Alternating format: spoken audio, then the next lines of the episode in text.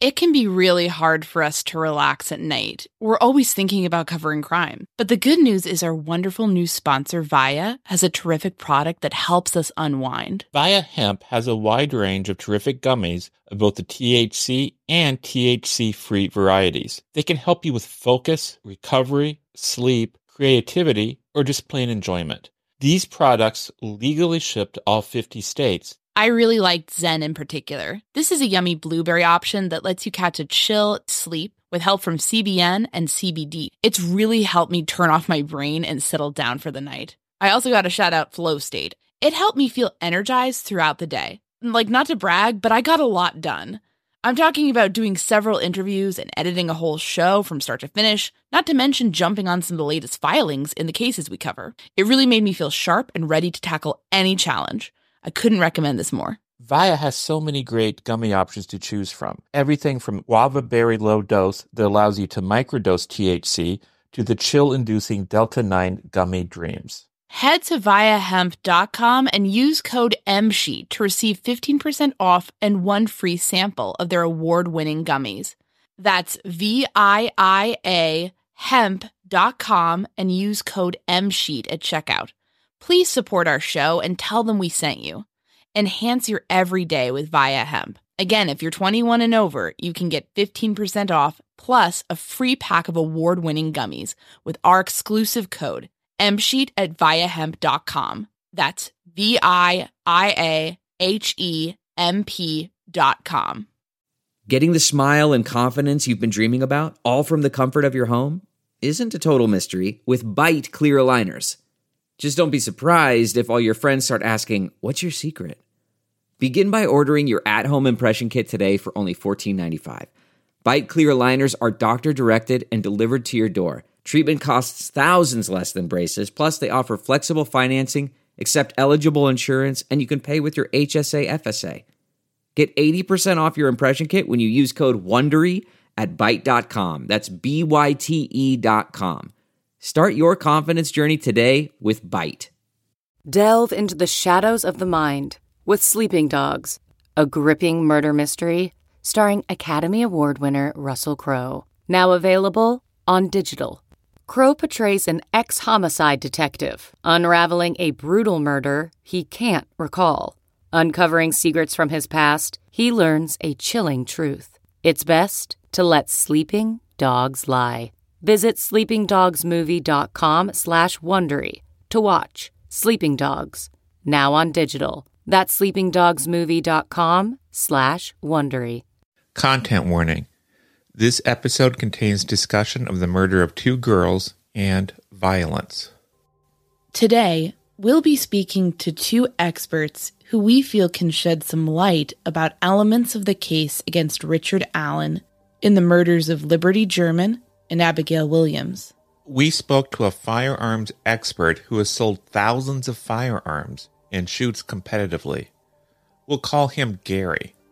That's not his real name, but we have verified his identity and level of expertise. We also connected with an expert whose investigative work has supported both the prosecution and defense in criminal cases. He's a former law enforcement officer who now works as a professional investigator. We'll call him Jason Zod. That's not his real name, but we have verified his identity and professional record. You can expect more episodes like this one going forward. We'll be drawing on the expertise of a wide variety of different people, including attorneys, firearm experts, and individuals with law enforcement expertise. Some may prefer to remain anonymous. In those cases, rest assured that we are verifying their identity and level of expertise before airing their comments. In some instances, the experts may disagree, signifying a more contested subject. In other areas, we may get a bit of a consensus going. Either way, we want everyone who cares deeply about the Delphi case to get the benefit of these insights. We want you to be more informed about the issues as many of them may not be super apparent to anyone outside these fields. My name is Aine Cain. I'm a journalist. And I'm Kevin Greenlee. I'm an attorney. We first connected while looking into the Burger Chef murders, an Indiana cold case. Together, we built a spreadsheet documenting hundreds of cases of restaurant related homicides. That original spreadsheet gave way to our podcast, The Murder Sheet. Now we maintain that same research centric, investigative approach as we look into all sorts of homicides, including unsolved cases, historical crimes, and, of course, restaurant murders. We don't just chat about the headlines. Our podcast is a platform for our journalism. The Murder Sheet focuses on investigative reporting, thoughtful analysis, thorough research, and in depth interviews. We're the Murder Sheet, and this is The Delphi Murders Conversations with a firearms expert and a professional investigator.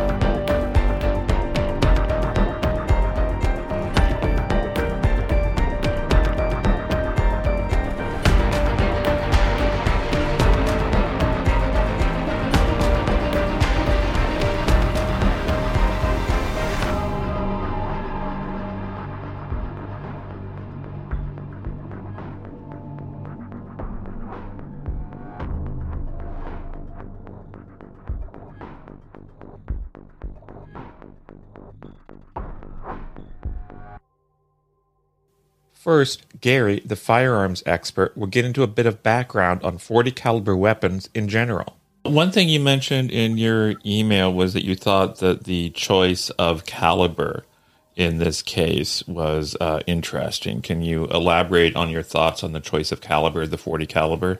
Sure. So, and part of my thinking about 40 caliber is in today's world, not necessarily the choice of buying that specific handgun in, in 2001, which I, I believe was the year it was purchased. But in, in, today's world, I believe, you know, seeing a 40 caliber at a, a, crime scene or just hearing someone has a 40 caliber, it, it stands out a little bit to me, being that I've sold thousands of handguns. It's, it's a very rare choice these days. And typically when I do sell it, it's either an ex law enforcement person or a current law enforcement person or somebody who's been around that LE adjacent, um, who's heard about the caliber. That's because it, it, was a duty weapon for a while in the 90s up until maybe 2000, mid 2000s, where they started going back to nine millimeter. But it, it was really developed for law enforcement, and law enforcement kind of sticks to it. And these days, really, the only people buying or using it are are LEOs or ex LEOs. Is there is there a reason for that? Is you know I, you mentioned LEs trying to stick with what they know. Um, is it is there something wrong with a 40 caliber like that would make it less optimal for other people? I, I guess so. I mean, even you hear it's a dying caliber now, and the reason is, I guess, going back to the early 90s when it was developed, and it was developed for the FBI after an FBI shootout in Miami in uh, the late 80s where they had nine millimeters and they shot the suspects multiple times and it really didn't affect them as much as I guess they were hoping. Gary is speaking specifically about the 1986 FBI Miami shootout. And we figured we'd delve into that as it's an important moment in law enforcement history. On April 11th, 1986, a squadron of FBI agents in Miami initiated a search for two men suspected of robbery and murder their names were Michael Lee Platt and William Russell Matix. The agents chased the pair down, resulting in a multi car collision. A four minute shootout ensued, resulting in 145 shots fired. Platt and Matix were hit multiple times, but they didn't go down immediately. They tried to shoot their way out, killing FBI Special Agents Benjamin Grogan and Jerry Dove in the process before succumbing to their injuries. According to a 2020 article from Gun Digest, the FBI considered the shootout an ammunition failure and ran tests that eventually determined that a 40 caliber round would be the optimum service round to be carried by FBI agents. So the 40 caliber was developed as a more powerful round. It's it's actually like a 10 millimeter. It, it is a 10 millimeter in terms of the size of it. So it's a full millimeter bigger than nine millimeter, but it's a lot more powerful. It, it's a lot faster, but that makes it a lot snappier. So it's a little more unpleasant to shoot, I guess you could say, than nine millimeter. It, it, it's snappier, especially in the guns these days that are, you know, polymer framed, lighter, smaller. Now the P226 is a, a, um, a heavy uh, aluminum pistol with a steel frame, but um, the the 40 started getting more unpopular just because it's a little snappier and, and follow up shot, shots are um, harder to get back on target. So that's actually why the FBI and and law enforcement in the mid 2000s switched back to nine millimeter, realizing that the nine millimeter round had improved and the the 40 caliber was snappier, less harder to get back on target for follow up shots It kind of went in and out of popularity pretty quickly. Gary did tell us that some enthusiasts would decry the idea that the 40 is a dying caliber, and he stressed that he was just speaking based on his own experiences and opinions. Next, let's get into the specifics of the bullet evidence in the murders of Liberty German and Abigail Williams. So, why do you uh, suppose that there was a round on the ground? Right. So, there's a few reasons I can think of, and maybe I'll list those on what I feel is most likely to least likely. Uh, the most likely is the person was just trying to get more compliance. So if you think about getting compliance, there's a couple of steps you can go through. Um, you can say you have a gun, then you can show it, you can point it, and then you can rack it, which you pull the slide back. If it's loaded, the round will pop out after you rack it, you can shoot in the air or shoot the ground, and then it's obviously the next step shooting at, at a person. But it, it's most likely to me that in trying to gain compliance, the handgun was racked, around popped out during that escalation, and it seems like the suspect did not want to fire because it was the day and they, they were not planning to fire, so obviously they couldn't escalate further, and they just stopped at that escalation point. That's the, the most likely is it was racked for compliance. I think so. Second most likely in in my view, would be maybe the magazine came out either because of a, a struggle, someone grabs it, the mag releases, or even using a pistol as a striking object. Sometimes, depending on how you how you're hitting, the mag can either get stuck more or it can fall out if the mag release is hit. I, I don't think that's very likely with the configuration of the P226. It's a, a duty weapon. The mag release doesn't stick out a lot, um, but that is not a, a, a thing. If the mag magazine comes out, it's put back in. Natural reaction for anyone with a, a weapon is going to re-rack, and then uh, the round will come out as well. I guess third most likely is that um, there was malfunction. I, again, I think that's third because I don't think it, it doesn't seem like there was maybe an intent to fire the weapon. And typically, most malfunctions are stovepipes or something like that that occurs after a shot it's the, the empty casing that's jamming up the, the weapon. It's not a, an unfired bullet. And when it is an unfired bullet that causes the malfunction, it's typically a light primer strike where there may be a light primer mark and then you would re-rack to get the dud round out and then you could fire the next one. It doesn't seem like it was a malfunction to me. And then the last reason that I could think of is if for some reason, either going in or coming out, you wanted to unload the firearm and put that round in your pocket to have an unloaded weapon. You could do that and maybe it fell out of your pocket or you dropped it while you were unloading. If you didn't want to walk back to your car with a loaded weapon, you could try to unload it and maybe lose, lose the round. I also want to just say that the 226 is a very high quality, well known pistol. It's a, a good company. I, malfunctions are, are pretty rare there too. So that's kind of also ruling that out for me. What else could you tell us about the Sig Sauer P226? So it was also kind of developed for, I believe it was developed for an army program going against another weapon that was ultimately chosen for, I think, cost, but a, a Beretta.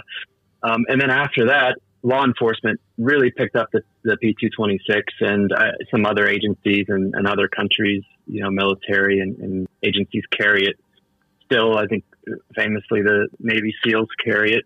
But it, yeah, it's it's also a law enforcement weapon, and um, even if you go to Google and just type in P226 40 caliber, you're going to see a lot of police trade-ins for sale just because of you know the cycle of nine millimeter to 40 caliber back to nine millimeter Glocks typically now. Then these police agencies are selling a ton of these P226 40 calibers. So that's just something you can even look up on Google to, to see that this was a uh, well-known weapon to police, carried by police, and the caliber even especially. So that's another interesting piece. I wanted to ask, you know, and this is probably a dumb question, but bear with me. Is it considered a rare weapon or a luxury weapon? That's a, I guess, a tough question. I mean, it's it's popular because of the quality of it. It's not something that you know in, in all my years of selling that's that's very popular to buy, especially now. Again, looking back to 2001, it's a little different. I, I wasn't selling then, but it, now it's typically guns you would conceal carry, smaller, nine millimeters, not as heavy as a you know a, a steel P two twenty six. It is rare in in the sense that it's not uh, like a first choice. It's not a carry weapon. It's not an everyday weapon. That if, if you only have one one firearm, that's it's probably not a P two twenty six. Now you mentioned you own a, a similar weapon. What kind of ejection marks are left when you uh, cycle uh, around through the weapon? Sure, I, I own the, the exact P26, but a nine millimeter, and I, I did do some, uh, I guess, visual studies myself where I ejected some rounds and did notice some deep indentations from the extractor on the the rim of the the uh, round. Obviously, that's just visual, and I'm sure with high powered, powered microscopes, it is very possible to see tooling marks um, on that. Just one other thing that's interesting that, that I was thinking of, especially if this round that was ejected was the top of, of the magazine, which it, it would have been, and um, assuming that this maybe is stored in in a house, that top bullet could have been ejected multiple times. And I see this with other people in their carry weapons. They they load it in the morning. They may go out with the weapon, and when they come home, they eject that top round before putting it back in their gun safe or wherever they keep it, and they'll put that top round back in the magazine. So it's even possible that this had multiple ejection marks around the rim of it, uh, giving the police even you know more things to look at. That is a really interesting point and and and if I may ask, this is again someone who's not informed about guns at all. You know, what is, is that safe to kind of keep putting it back in? And you know, I mean, is that is that just to save bullets or?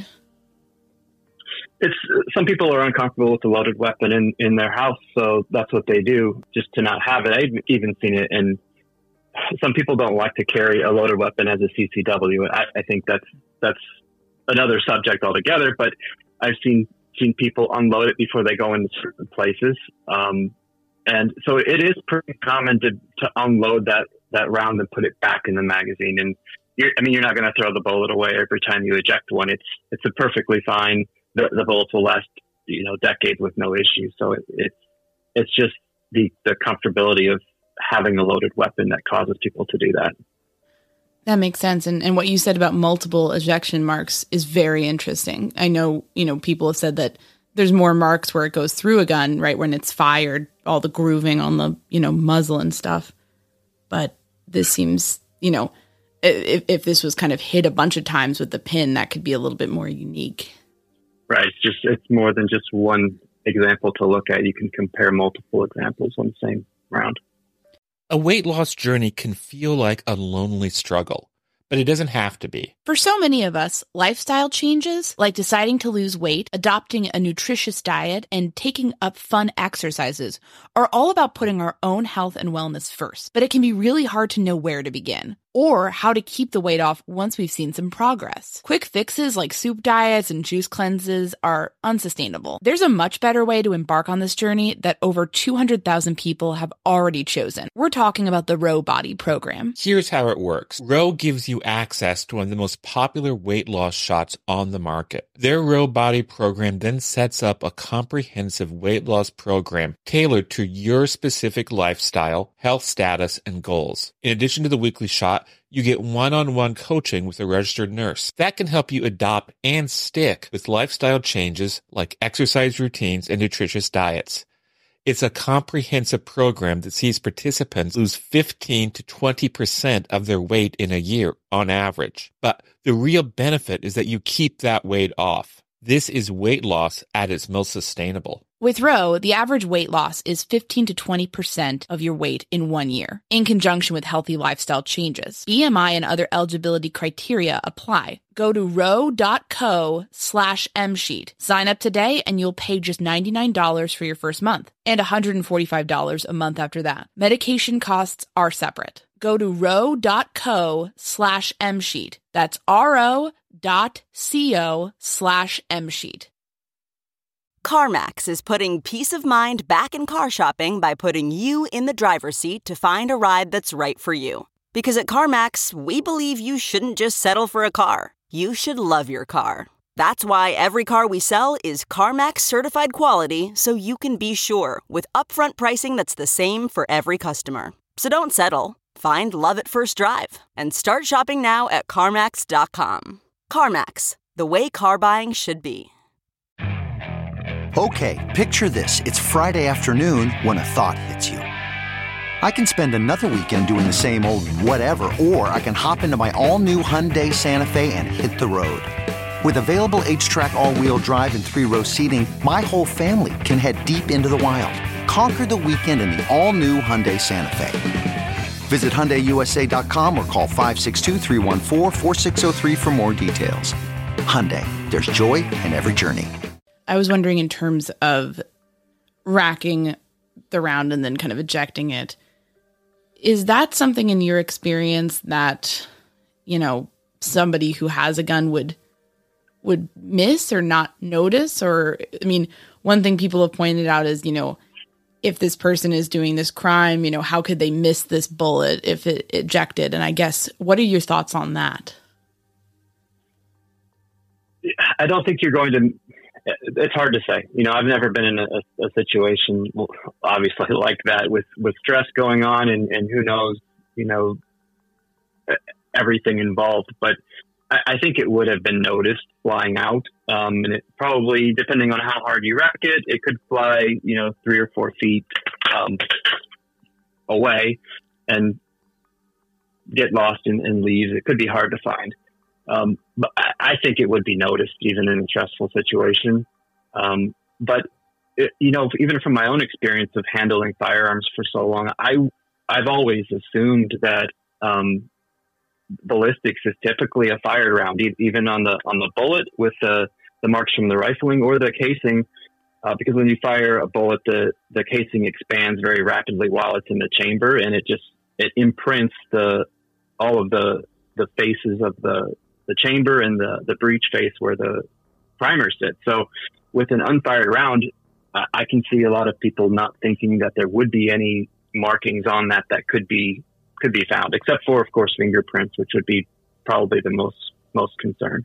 And and then I guess you know there's obviously been a huge amount of discourse around firearms uh, in the Delphi case. You know, given you know ever since the uh, probable cause affidavit came out, and I was just wondering, are there any sort of um, misunderstandings or myths that you're seeing pop up or misinformation that you think it's important for people to understand or that you'd like to clarify? I don't think so. I mean, in terms of, you know, I, I can't speak to the the forensic analysis at all, so I'm I'm a bystander there. But in terms of the bullet being found or the firearm itself, I think, you know, there's just been just discussions on why the bullet was on the ground or was ejected to begin with, and I, I think the most popular theory is I'm in agreement with that it was racked, uh, but I, I guess I don't see a, lot of misconceptions, or I may have missed them. Now let's get to Jason Zod.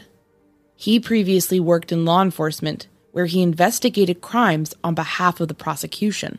Now he's a professional investigator, which often sees him doing work for the defense. And he's worked quite a range of cases over his career. We're talking everything from murder to internet crimes against children or ICAC cases. He'll be sharing his thoughts on the probable cause affidavit and what it tells us about the case against Richard Allen. When I was a cop, I worked a lot of those because I had homicide experience as well as a you know multitude of, of cross disciplinary uh, things with just common investigations uh, or vice narcotics, all these other things. So I, I was kind of an all purpose jerk on that end. And I would see all these different common denominators pop up. And when I saw this, and they, you know, eventually call it the Snapchat murders, I'm like, oh, they're missing a ton of evidence, or they, they just haven't released it because those phones, you know, I know how this goes down. Uh, I worked with the uh, task force that was mostly out of Greensboro, and you know, they had a case. Uh, I was not on, but they had a guy show up to meet uh, who he thought was a 13 year old girl. And when they did the search warrant on his car after the, the takedown, he's got garbage bags, uh, some sort of hand, like reciprocating saw, and like all these body, like a bag of lime, all these body disposal things in his trunk. So you know you've you've leaped the chasm at that point. Wow. And uh, so it's like, oh, okay, well, get to the phones, get to the phones. This is social media intensive. And for so long, I didn't hear any of that coming out of this case. So it kind of, you know, made me froth at the mouth. I'm like, why are you not looking at this? And then here we are.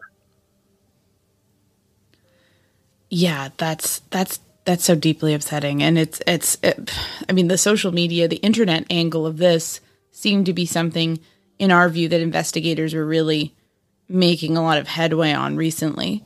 And yeah. now we're kind of with this with this PCA, and I'm curious to get your thoughts on this. How this, what this factors in for the health of the case. It's it has basically nothing about an internet connection. It's very much, uh, you know, nothing about other perpetrators possibly as well. It's just right. very much like on its face, very well could be a single perpetrator. And I guess as someone who's followed along with this, what are your thoughts on that? I, I want to be fair. I've worked defense cases. I've worked prosecution cases. You know, I, have literally lived on both sides of the cue ball.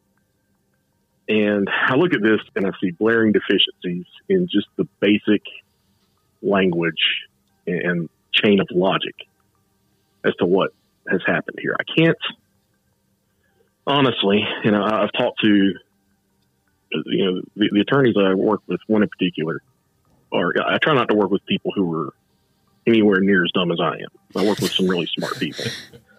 And uh, to be honest, it's just like, what, you know, everybody's like, what, what is this? What's this language? You know, I don't have a manner of death in a murder case. You haven't told me what tools or implements, what this call, you know, uh, uh, just give me a broad cause of death. You know, I can't think of a murder warrant I ever typed where I didn't say, you know, I had one single stab wound to the chest. It was, you know, a single stab wound murder. It was very, it was the first one I ever did. Very simple cause of death. There, there's not going to be anything more complicated than that. You don't have that here. And then, you know, you're alleging firearm evidence with no listed cause of death in this most recent warrant or, or uh, affidavit. And it's an unspent round and I can't I can't even go into the amount of conjecture and pseudoscience that you're going to get brought up in court about matching an unspent round definitively with a single expert. You don't even have a backup opinion listed by you know a lab tech for ballistics. It, it's it's so odd. It's so weird. And then you know not to not to go too much in the Wayback Machine, but found this really cool podcast called The Murder Sheet that found a, a warrant, search warrant from 2017 by the FBI, where you got an agent who is listing uh, kind of a cause of death. You know, basically it's redacted, but they're, they're implying edge weapons were used. Well, you know, what the hell does that have to do with a firearm at this point? You know, sure the the charging language says kidnapping, but it says Richard Allen caused the death of this person. Okay, well, how did that happen? Like, give me something. Led them into a situation, something. But I don't have I don't have the, the chain of logic. I would feel comfortable putting my name on this paper in the charging language or an, a probable cause affidavit for a murder. And I'm, again, I'm not trying to cast too many aspersions. I'm sure that there there's some sort of strategy. There's a strategy, uh, but it, it's just it's so wild to me that this is you know I would have considered it fast and loose if I was working on this case to be working this way at, at best. This might get into the realm of speculation, and and let me know if it, if it's too speculative to say at this point. But I mean, if you're if you're stretching, if you're thinking about what strategy could they be employing here, do you have any guesses on why they would do this? Well, I, I, I have a little motto in my my lexicon of, of silly sayings is I try not to speculate. I prefer deduction. You know, it's okay to deduce something, but when you get into speculation, you know, it, it that and a nickel is exactly what it's worth. Mm-hmm. So, surely from a deductive point of view, you have someone in a courtroom who is a DA, the elected DA, saying, you know, there are other actors in this. The statute, which it's charged under, is the Indiana version of the felony murder uh, charge, which I'm, I'm, sure Kevin is sick of hearing uh, about constitutional law and all that stuff. So I won't bore you with that. You've had uh, excellent guests who've explained uh, constitutional law as far as felony murder goes. But uh, you know, those are those are charges that show that they do not believe this is an independent actor and that's that's just deductive. And again, the anomalies of when was this bullet collected? Because I don't have that in the Ron Logan search warrant in 2017. You know, and why are they identifying this bullet sheerly by ballistics reports? And you're you're telling me at this point you don't have fingerprint analysis listed with this because everybody who's ever loaded a magazine on a semi-automatic weapon knows almost everybody does it the same way. Take the bullet out, stick it at the top of the magazine, and you take your thumb of your dominant hand, you press it down, slide it in there. Well, on on brass rounds, that leaves a pretty good fingerprint. If you didn't fire a weapon, why did you eject the round? Was, was it found then? You know, they they listed in the uh, probable cause affidavit as being uh, four feet from the position, less than, I'm sorry, less than two feet from uh, victim two, which would have been Libby by how they're listing their victims. Well, it's still not a contemporaneous statement. And I've seen prosecutions mislead people before on things like that. So, you know, an evidence control form that shows you who and when it was collected uh, would be a huge, huge thing to, to know about there. I'm not asserting Mr. Allen's innocence or guilt or anything like that. But it's certainly a question that popped in my head. And it's one of those things. I mean, one thing we've heard a lot is that, you know, probable cause affidavits are not the whole case and, you know, there'll be more most likely. But at the same time, it's sounding like from your experience, is it fair to say that this is not necessary, not just thin, but kind of bewildering? It, certainly bewildering. I've never seen any case go like this ever, and I've seen some weird, weird stuff over the years. Um, th- this particular case is one of those things that it, it, it is a career case. Whoever gets it on whatever side, no matter what the facts are, everything that has has come out so far, and the the near exhaustion that the the public discourse has led this to. You know, everybody's just like, I don't know how much more I can take of this kind of thing. You know, real life usually doesn't work this way. Murder is what it is. Humans usually aren't very inventive and complicated animals when it comes to that. And there are only so many black hat, you know, mustache twirling villains in the world who are going to be super geniuses and pull off, you know, mad capers. This this seems born of a lot of ineptitude, and not necessarily by ill will, but just you know people who weren't prepared to work this. Uh, I thought it was interesting in your uh, first email to us. You noted that the extractor for uh, Mr. Allen's weapon actually fits in three different modeled guns of various calibers. Could you elaborate on that and what that might mean?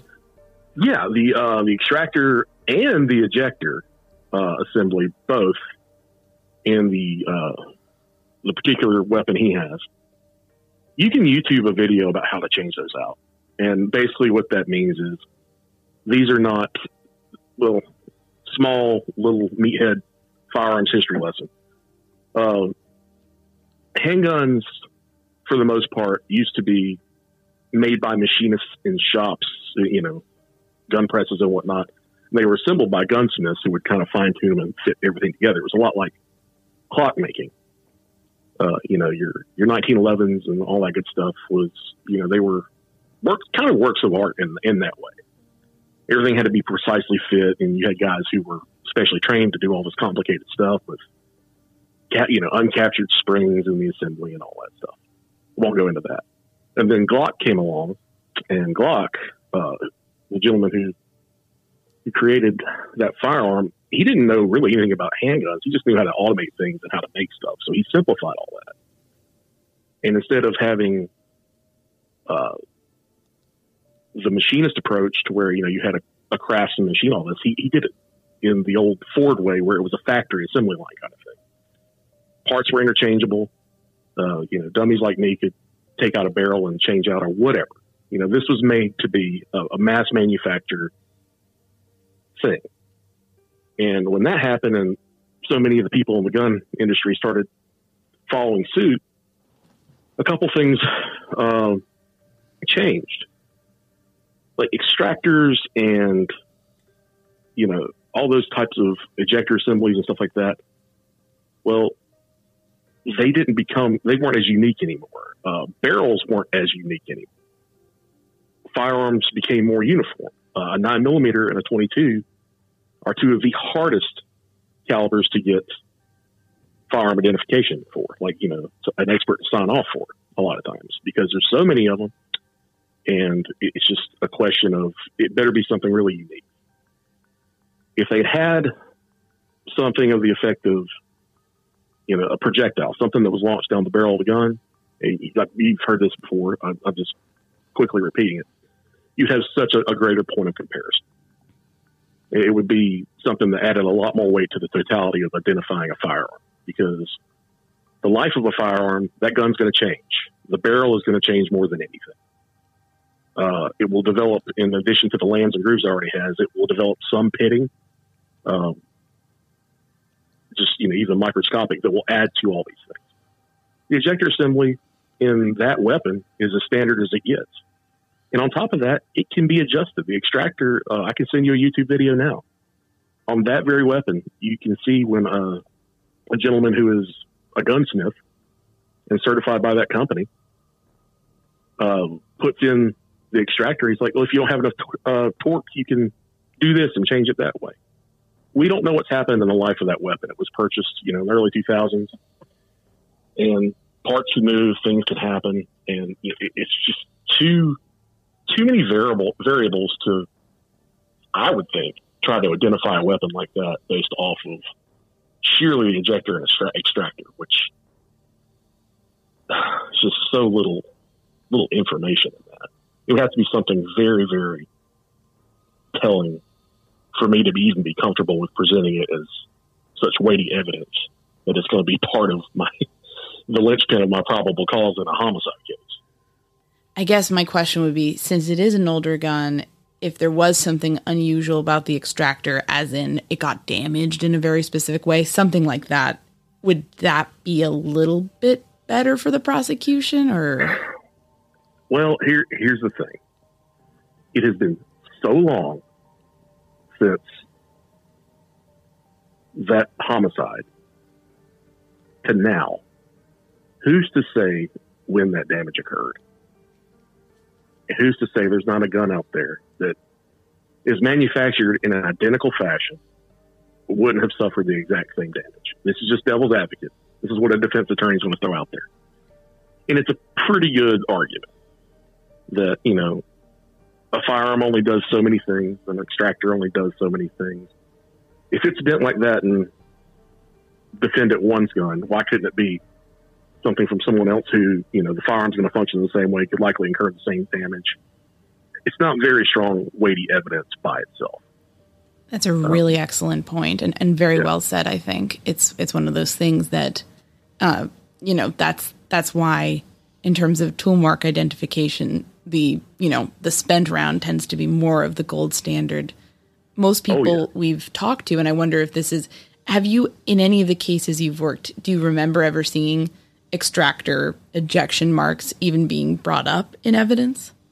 Yes, um, in in what I, I call our ballistics lab in North Carolina is run by our state bureau of investigation, and they're the ones I have far and away the most experience with.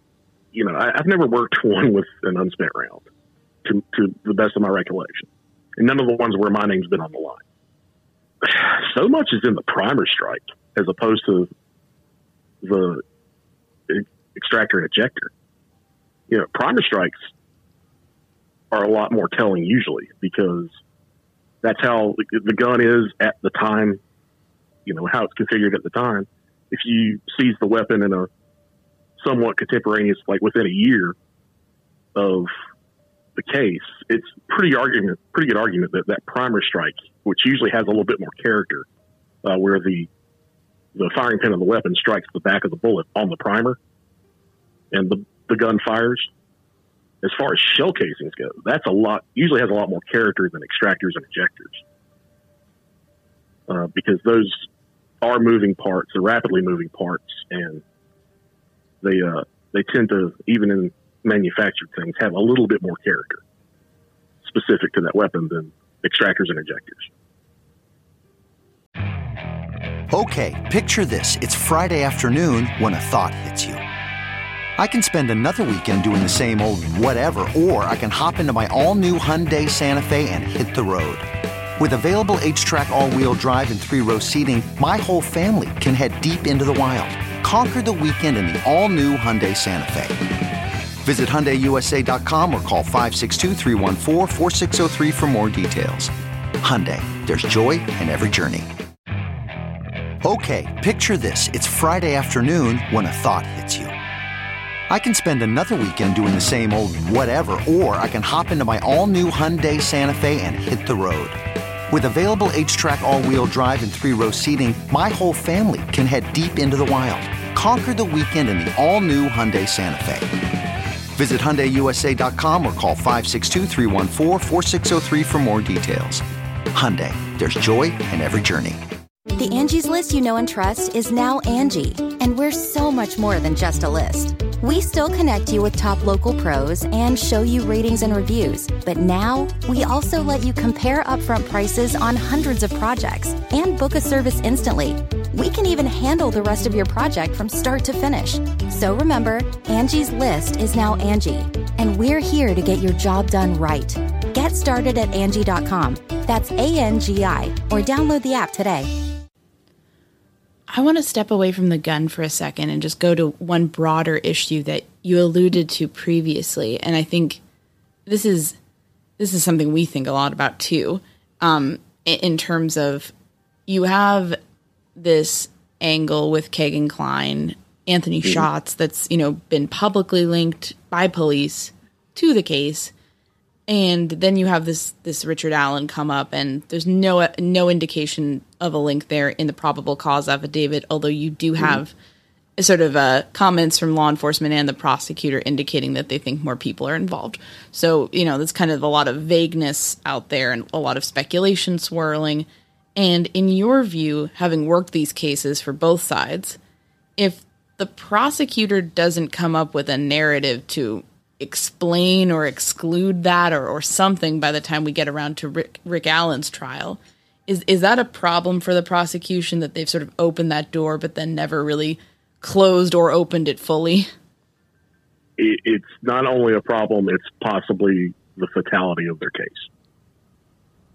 If they don't address that at some point, I, you know, if it were my case, or if I were if I were just you know sitting in the in the gallery there, and you know just coming to watch another detective's murder trial, I would I would just cringe uh, if because the defense attorney's going to bring that up. The one of the the problems that's going to happen for the prosecution in this case is the absolute multitude of of people who have been suspected and cases developed in the, the public eye by you know, different folks over the years. And they're going to look at the strength of those cases and they're going to try to throw them at the prosecution, you know, in whatever order Indiana law allows them to, to present that. Um, in the constitutional sense, I think they have a pretty wide open door since they have already put the Kegan Kline stuff out there. I, I, think back to uh, one of the old detectives that trained me when I was coming up. You know, it, when I look at a case like this where you've got someone who, you know, by admission, is communicating with one of the girls via social media you know, that day. And, you know, his, I, I think they pretty much alluded to and stated officially that they were supposed to meet. I, know Mr. Mr. Kline had said that in, one of the interviews. And, you know, you, I go back to that old detective. He's like, well, you, you know, you're allowed to believe in God. You're allowed to believe in. He went through this whole thing, but he's like, but you're not allowed to believe in coincidence anymore, son. You're a detective. And uh, there's there's meat to that. There, there's no way I can resolve in my head that there's not substance to all those things happening at once and it being unrelated. You know, you could, I would say you could win the lottery and get hit by a meteor in the same day, more likely than that could happen, just in my experience. Absolutely. And I know, I mean, there's I mean, Kegan Kline did tell one of Libby's friends via message that he and her were supposed to meet up that day, but she never showed up. So that's pretty uh, interesting. And then you do well, have, you know, you have all this stuff. I mean, we've reported on the Kegan Kline angle quite extensively, but I imagine we've only reported on a fraction of what they've collected on that. And the defense and is going to be able to access all of that. Oh yeah. Thank, Thank you. you. Thank well, you for being responsible with that. We um, really appreciate that. We we and yeah. I mean it's one of those things too. It's like the media coverage is one thing, but the fact that they've been doing it, defense gets all of that in discovery. Right. Going back to the affidavit, you mentioned kind of the the idea that this wasn't taken to a magistrate first, that it was taken to a judge directly. What I've learned of an Indiana uh, system is this, you know, and this is just very, you know, just casual looking, is that they have a lot of the same um, initial arrest procedure that we do here in North Carolina and, and many states do. Whether it's a magistrate or a justice of the peace, there's a judicial official who's generally either on call or in an office that's open 24 7, you know, usually around a jail or a courthouse that you go to once you are placed under arrest and probable initial probable cause is hurt there. This didn't happen this time. It was very odd. It was not in public. It was a private hearing. I don't know where it was. To be perfectly honest with you, I would guess that they either opened up the courthouse or something had had something where this gentleman was, you know, under the cover of darkness, uh, put before a judicial official and probable cause was an issue, and we've seen that probable cause now. And I don't know this judge, um, but given what I've seen of his record, his length of service, and, you know, I don't believe he was necessarily prepared uh, for this level of scrutiny. And this, you know, I, am glad he had the wisdom to uh, understand that. But I, I do think, uh, you know, some of the professionals I worked with in the past, in the present, that there would have been some issue uh, presenting it like that and, and only like that. Just in my case as far as the uh, the underlying felony going goes, um, it seems like they're indicating that it's kidnapping. Could you speak more to that and why that might be a little bit unusual in terms of what we did see in the PCA? The PCA was not thorough at all on the underlying felony. It implied it. It was named specifically in the charging documents. But I've never seen it done like that, uh, to the best of my recollection. And, you know, to not kind of link what you're trying to say together in, in an affidavit is really leaving you open to, you know, again, I go back to the, okay, well, they were killed. Well, how, how were they killed? And why did this guy, you know, you said kidnapping.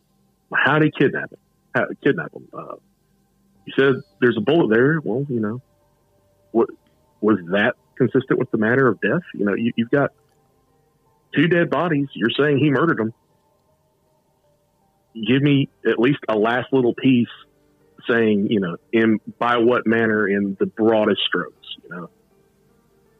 You know, if he, he pulled a Bugs Bunny and he dropped an anvil on their head or whatever. Give me something.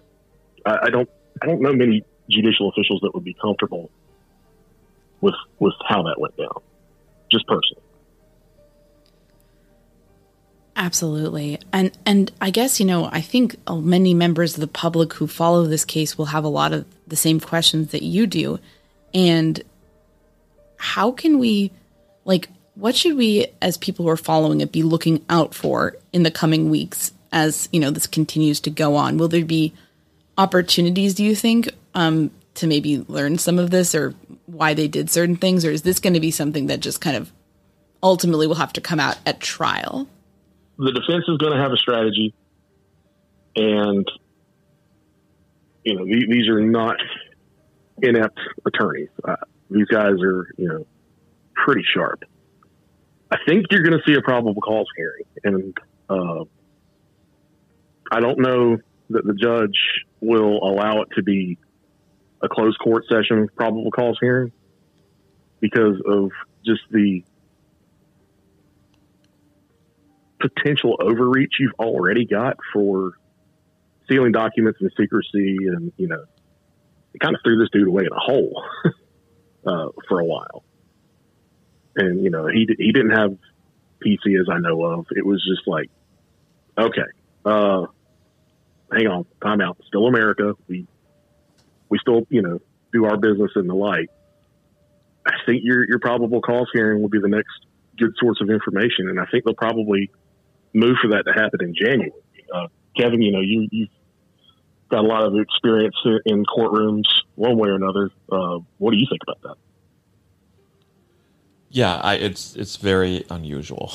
Yeah, and we're concerned. I mean, and other people who've reported on this are concerned about you know the throwing. You mean he, they did throw him in a hole? Like you know he he still has constitutional rights, right? I mean, if they violated that, that could be a really big deal down the line yeah, I, I think they're already um, skating danger of a mistrial in, in a certain couple of ways they've done this. And again, I hate that because, you know, uh, I want to see justice done for these little girls. You know, these these are two kids, and I also want to see the Constitution upheld, and I want to see things done right. Because this system I have participated in for going on 20 years. And, you know, if you use it right, it works for the most part. Uh, but the whole using it right thing is a whole other conversation. Uh, this is a this is wild. I mean, I've never seen it, anything like it. I've never seen the secrecy, uh, which you know we've discussed some of the, the reasons I believe that some of the secrecy has been as it was. The families are, are hurting. Uh, the community's hurting, and you know, generally in my experience, the remedy is, is to get it get it out there and get the people's business done. We really appreciate your insight. Yeah, absolutely. And you know, you guys, you got any questions, whatever, hit me up anytime. Uh, you know, you're you're great. Appreciate all the work you're doing. Um, I, I can't say enough uh, about how grateful I am to you for how you've handled this. There, has been a lot of different ways you could have been just very aggressive and not nearly the grace that, that you've employed. And I appreciate that as not only a citizen, uh, but as a professional. So really appreciate that. Thank, Thank you, you, so, so much. much. That means a lot coming from you and, and given your experience. Thanks to Gary and Jason for their helpful insight. Thanks to Gary and Jason for their helpful insights. Jason actually has a true crime podcast of his own in the works. It's called Code One so definitely keep a lookout for that if you'd be interested in hearing more about his perspective on crimes. We'll be continuing to bring on more experts with all sorts of relevant backgrounds to talk about the case. You'll likely find that some of the experts disagree on certain points, and that some may share opinions that clash with one another. Some will have concerns about some of the evidence mentioned in the probable cause affidavit. Others will tell us that it's strong and shaping up to be a solid case. In our view, all of that is fine. Disagreements and differing opinions, as long as they're rooted in expertise, are fine with us. At this time, we want to serve the public by airing as many perspectives as possible to better our collective understanding of the case. Thanks so much for listening to the Murder Sheet. If you have a tip concerning one of the cases we cover, please email us at murdersheet at gmail.com. If you have actionable information about an unsolved crime, please report it to the appropriate authorities. If you're interested in joining our Patreon, that's available at www.patreon.com slash murdersheet. If you want to tip us a bit of money for records requests, you can do so at www.buymeacoffee.com slash murdersheet. We very much appreciate any support. Special thanks to Kevin Tyler Greenlee, who composed the music for the Murder Sheet, and who you can find on the web at kevintg.com. If you're looking to talk with other listeners about a case we've covered, you can join the Murder Sheet discussion group on Facebook. We mostly focus our time on research and reporting, so we're not on social media much. We do try to check our email account, but we ask for patience as we often receive a lot of messages. Thanks again for listening. You know how to book flights and hotels. All you're missing is a tool to plan the travel experiences you'll have once you arrive. That's why you need Viator. Book guided tours, activities, excursions, and more in one place to make your trip truly unforgettable. Viator has over 300,000 travel experiences to choose from. Everything from simple tours to extreme adventures and all the niche, interesting stuff in between. So you can plan something that everyone you're traveling with will enjoy. Real traveler reviews give the inside scoop from people who've already been on the experiences you're considering. So you can plan with confidence. Free cancellation helps you plan for the unexpected. And 24 7 customer support means you can travel worry free. Download the Viator app now and use code Viator10 for 10% off your first booking in the app. Find travel experiences for you. Do more with Viator.